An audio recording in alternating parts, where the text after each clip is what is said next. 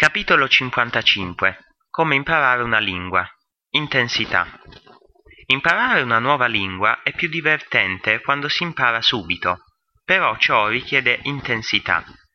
Sicuramente conosci il proverbio inglese no pain, no gain. Certi muscoli si potenziano solo se si sforzano fino al limite.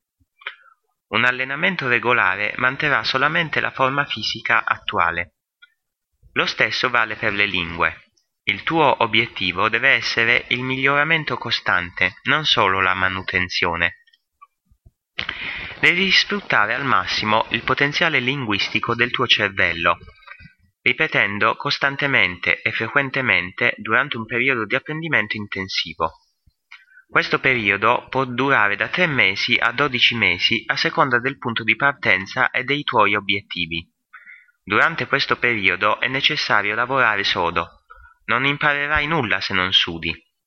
Nonostante tutto, si può rendere questo enorme sforzo divertente, ma, così come nell'attività fisica, il metodo deve essere efficiente. Infatti, maggiore è l'efficienza del metodo di apprendimento, più intenso è quest'ultimo, e di conseguenza migliori i risultati.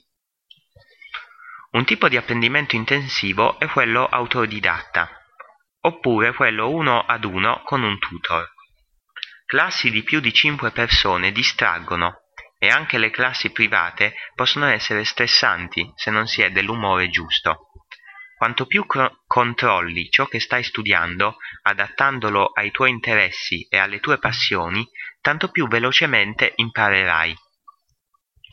Per far funzionare tutto ciò, devi strutturare i tuoi studi e seguirli con disciplina. Devi studiare un certo tot ogni giorno. Devi misurare i tuoi progressi. Tutto questo lo offre Link.